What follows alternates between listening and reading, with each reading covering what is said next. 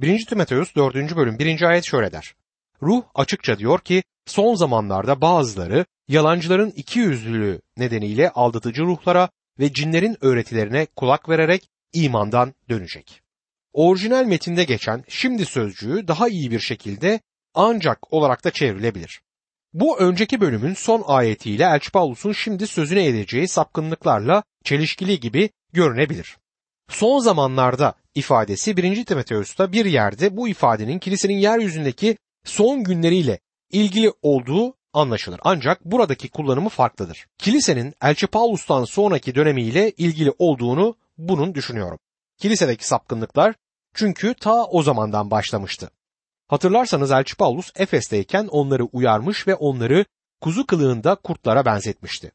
Yuhanna şöyle demişti. Şimdiden birçok Mesih karşıtı var. Yanlış öğretiler o zamanda kiliseye girmeye başlamıştı. Önde gelen kiliselerden birisi Afrika'daki Koptik Kilisesi'ydi. Kilisenin erken dönemde önde gelen kişileri Augustin, Tertullian ve Athansius Kuzey Afrika'dan çıkmıştır ancak kilise sapkınlığa düştü ve imandan ayrıldı. Burada Elçi Paulus son zamanlarda derken Mesih'in ikinci gelişini düşünmez. Ancak 2. Timoteus 3. bölüm 1. ayette son günlerde çetin anlar olacaktır derken topluluğun Rab İsa tarafından yeryüzünden alınmadan önceki son günlerine atıfta bulunur. Bu son zamanlar ile kastedilen bugündür. Elçi Paulus kendi döneminde kiliseyi bekleyen olaylarla ilgili konuşmaktaydı. Diyor ki bazıları imanı bırakacak. Elçi Paulus yanlış öğretiler yayan ve halkı saptıran öğretmenlere karşı uyarıda bulunur. İmandan ayrılanlar olacaktır. Paulus 2. Selanikliler 2. bölümde ortaya çıkacak sapkınlıklardan söz eder. Bu imandan uzaklaşma konusu uzun süredir kilisede vardı ve çağların sonunda da yeni bir konu olmayacaktır. Bu uzaklaşma artmaktadır ve artmaya da devam edeceğini biliyoruz. Mesih'in topluluğu göğe alındıktan sonra geriye düzenli ve sapmış bir topluluk kalacaktır. Dönecekler ya da yanlış öğretilere kulak verecekler diyor. Yunanca'da apistemidir bunun karşılığı ve uzak kalmak anlamına gelir. Dönme dediğinde geldiğiniz yeri kastettiği gibi gideceğiniz yeri de kastedebilir bu söz. İmandan dönenler bir zamanlar imanlı olduğunu söyleyip şimdi ayrılmış olanlardır. Puta tapanlar için sapma ya da imandan dönme diye bir şey söz konusu olamaz çünkü zaten hiç iman etmemişlerdir. Mesih'i hiçbir zaman kurtarıcı olarak kabul etmeyen kişilerdir bunlar. Onu hiç duymamış olduklarından uzaklaşmada söz konusu olamayacaktır. İmandan dönüş kilisede olup imanlı olduklarını belirtenlerin uzaklaşmasıyla gerçekleşecektir. Diyor ki aldatıcı ruhlara kulak verecekler. İmandan uzaklaştıklarında bunun sorumlusu kimdir? Ayrılmalarına neden olan nedir? Eğitim düzeyleri mi yükseldi ya da daha entelektüel mi oldular? İmanın gereksizliğini gösteren bir bilimsel gelişme mi oldu? Hayır. Elçi Paulus şöyle diyor. İmandan dönecekler, aldatıcı ruhlara kulak verecekler. Aldatıcının altını çizmek gerekir.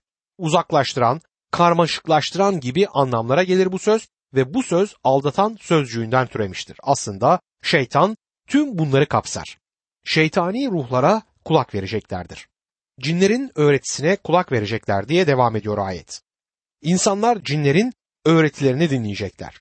Günümüzün materyalist ortamında birçok kişinin ruhsal konularla ilgilenmekte oluşu ilginç ve aynı zamanda da dikkat çekicidir. İmanların Tanrı'dan olup olmadıklarını anlamak için ruhları sınamaları gerekir. Çünkü birçok sahte öğretici dünyaya yayılmış durumdadır. 1. Yuhanna 4. bölüm 1. ayette Elçi Yuhanna böyle söylüyor. Bu sınamayı yaparken 1. Timoteus 3. bölüm 16. ayette verilen öğretiyi kullanabiliriz. O bedende açıklandı, ruhta doğrulandı diyor bu ayette. Kurtuluşun yolu Mesih'in ölümden geçen yoludur ve bugün şeytani öğretişleri bu gerçekle sınamamız mümkündür. Az sayıda da olsa inanlı olduğunu belirtip bu tarzdaki faaliyetlerle, büyücülükle, falcılıkla uğraşan kişiler vardır. Konuyla yakından ilgilenir, bu alanda buldukları her şeyi okurlar. Bugün ruhsal dünyanın gerçeklerini görmekteyiz ve şeytanla ilgili yapabileceğimiz en iyi şey kaçmak ve ondan uzak durmaktır. Etrafta uyuşukluk yapıp ilgimizi o tarafa yöneltmemeliyiz. Elçi Paulus cinlerin öğretisine karşı uyarıda bulunur. Bunlardan uzak kalmalı ve her bir ruhu Mesih'in tanrılığını kabul etme, Tanrı'nın beden aldığını öne sürme ve onun çarmıhtaki işiyle kurtuluşa kavuştuğumuzu kabul etme ölçütlerine göre sınayabiliriz. 1. Timoteus 4. bölüm 2. ayette. Vicdanları adeta kızgın bir demirle dağlanmış bu yalancılar evlenmeyi yasaklayacaklar diyor.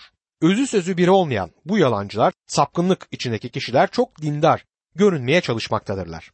Bazı özellikleri olduğunu öne süren süper kutsal görünen kişilerden kuşkulanıyorum. Eğer gerçeğe sahipseniz alçak gönüllü olursunuz. Çünkü ilk fark edeceğiniz şey ne kadar az bildiğiniz olacaktır. Kutsal kitapla ilgili öğrenecek ve öğretecek çok şey olduğunu fark ediyorum. Tanrı sözünü çok az bilip bu konuda otorite gibi konuşanlar var. Özü sözü bir olmayanlar yani yalancılar olmadıkları gibi görünmeye çalışanların olduğunu biliyoruz. Vicdanları kızgın demirle dağlanmış ifadesi kullanılıyor. 1. Timoteus 1. bölüm 5. ayette bir topluluğu belirleyecek özelliklerin iman, sevgi ve iyi bir vicdan olduğunu görüyoruz. Yumuşak kalpli insanlar olmamız gerekir. Bugün özellikle Batı dünyasında birçok inanlı topluluğunda çok fazla çirkin dünyasal şey hakkında konuşulmaktadır. Olup biten bazı şeyleri duyunca hayretler içerisinde kalmamak mümkün değil. Bu tür şeyler nerede olursa olsun Tanrı sözünden uzaklaşıp vicdanları kızgın demirle dağlanmadan yapılamaz. Tanrı'nın amaç ve planında kilisenin vicdani duyarlılığını yitirmemesi ve böyle aşağı bir düzeye inmemesi gerekir. 1. Timoteus 4. bölüm 3. ayette iman edip gerçeği bilenlerin şükranla yemesi için Tanrı'nın yarattığı yiyeceklerden çekinmek gerektiğini buyuracaklar diyor. Mesih İsa'nın gününde bile Yahudilikten uzaklaşıp değişik tarikatlara ve izimlere yönelenler vardı. Dolayısıyla bu yeni bir konu değildir. Evlenmeyi önleyecekler diyor. Mesih'in zamanında Ölü Deniz'de Eseniler diye bir grup insan vardı. Ölü Deniz tomarları da onların bölgesinde bulunmuştur. Hristiyanlık geldiğinde büyük olasılıkla birçok kişi Filistin kiliselerine bağlandı ve evlenmeyi öneren sapkınlık gibi yanlışları da bu kiliseler içine aldı. Belirli yiyeceklerden çekinmek gerektiğini yine söylediler. Yani bazıları yiyeceklerle ilgili olarak Tanrı sözünde olmayan düzenlemeleri öne sürer. Tanrı'nın gözünde makbul olacakmış gibi o yiyeceği bırakmaktadırlar. Elbette yanlış besinler karnınızı ağrıtabilir. Ancak bu sizin ruhsal yaşamınızı etkilemez.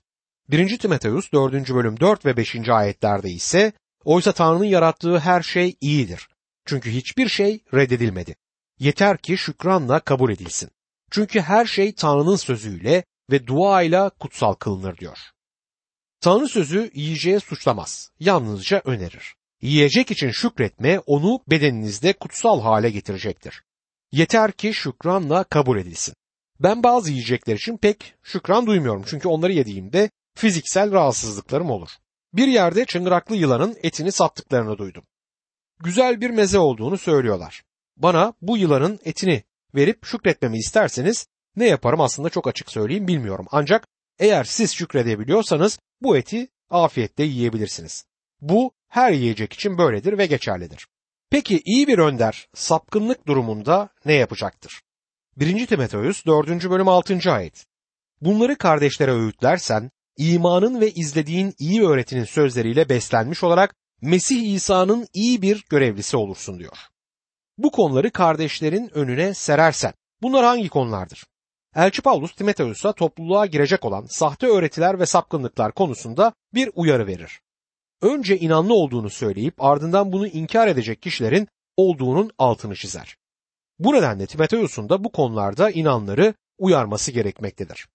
Mesih İsa'nın iyi bir görevlisi olursun. Her inanlı bir hizmetçidir. Ancak Elçi Paulus burada Tanrı sözünü öğretecek olan Timoteus'u düşünmektedir. Bu bazı kişilerde bulunan bir armağandır ancak tüm imanlılar aynı zamanda iyi hizmetkarlar olmalıdır. İman sözlerinden ve izlediğin doğru öğretiden beslenen biri. Burada inanlının Tanrı sözünde nasıl derinleşmesi gerektiği belirtilmektedir. Bizi Tanrı'nın gözünde makbul kılacak bir diyet ya da bir eserik programı yok. Diyetimiz iyi öğretinin sözleriyle beslenmektir. Beslenen biri olmak önemlidir. Bazı yorumculara göre Efes'te şeytanın işleri ve sahte dinsel öğretiler arasında Timoteus'un da sapma olasılığı vardı ancak Elçi Paulus onun beslenmiş yani olgunlaşmış olduğunu belirtir ve onu tavsiye eder. Elçi Paulus sahte öğretiler ve sapkınlıklar konusunda Timoteus'u uyarır ancak uyarıda bulunacağı başka konularda vardır. 1. Timoteus 4. bölüm 7. ayet. Kutsallıktan yoksun koca karı masallarını reddet. Kendini Tanrı yolunda eğit. Saçma sapan masallardan ya da koca karılara yaraşan bayağı masallardan uzak dur diyor. Gençken yaşların bize eskilerin söylediği özlü sözleri aktardıklarını anımsıyorum. Garip düşünceleri olan birini anımsarım. Her hastalığa bir şey bulurdu. Efendim şuna iyi gelir, şu otu kaynatıp içine yat, bu romatizmaya iyi gelir gibi iddiaları vardı. Kansere yakalanan birine birisi bol bol üzüm yemeyi önerirken diğeri aman ha üzüm hiç yeme diyordu. Biri bal önerirken diğeri bu baldan uzak dur diyordu. Bunların bir yararı var mı yok mu bilmiyorum ama böyle insanlara göre sadece onu yemek ya da yememek yeterliydi. Oysa söylenenler hep birbiriyle çelişmektedir. Aslında insanın yapması gereken en önemli şeyin büyük doktor olan Rabbe gitmesi gerektiğidir. Kendisini onun ellerine bırakması gerekir. Tabi bunu yaparken de Tanrı'nın verdiği aklını, sağduyusunu da kullanıp bir hastalık halinde doktora gitmesini öneriyorum. Elçi Paulus Timoteus'a kendini Tanrı yolunda eğit der. Timoteus kendi yaşamında da kutsal olmalıdır. Birçok insan yapılması gerekenlerden çok yapılmaması gerekenleri sıralıyor. 1. Timoteus 4. bölüm 8. ayette ise bedene eğitmenin biraz yararı var. Ama şimdiki ve gelecek yaşamın vaadini içeren Tanrı yolunda yürümek her yönden yararlıdır der. Bedene eğitmek iyidir ama yararı sınırlıdır diyor Elçi Paulus. Bazıları Paulus'un bedensel sporları küçümsediğini düşünmektedir. Bence böyle bir anlam burada söz konusu değil. Elçi Paulus zaman zaman olimpiyat oyunlarının da yapıldığı bir stadyumu olan Efes'te 3 yıl süreyle yaşadı. Stadyum 100 bin kişilikti ve burada yarışlar yapılırdı. Elçi Paulus 1. Korintliler 9. bölüm 24 ila 27. ayetlerde imanlının yaşamını bir yarışa benzetir. Bence Elçi Paulus spordan iyi anlayan birisiydi. Bir zamanlar Sardes'e gitmiş, doğuya ve batıya doğru kazılan Roma yolunu gözlemlemişti. Elçi Paulus 2000 yıl önce bu yolda gezmiş ve Mesih'in müjdesini vaaz etmişti. Paulus bu yolculuğunda otobüs ya da otomobille dolaşmadı. Ata ya da eşeğe de genelde binmedi. O yürüyerek dolaşmıştı ve tüm Roma İmparatorluğunu dolaşmakta ona kısmet olmuştu. Koşu yapmasa da epey bir yürümüş olduğunu biliyoruz.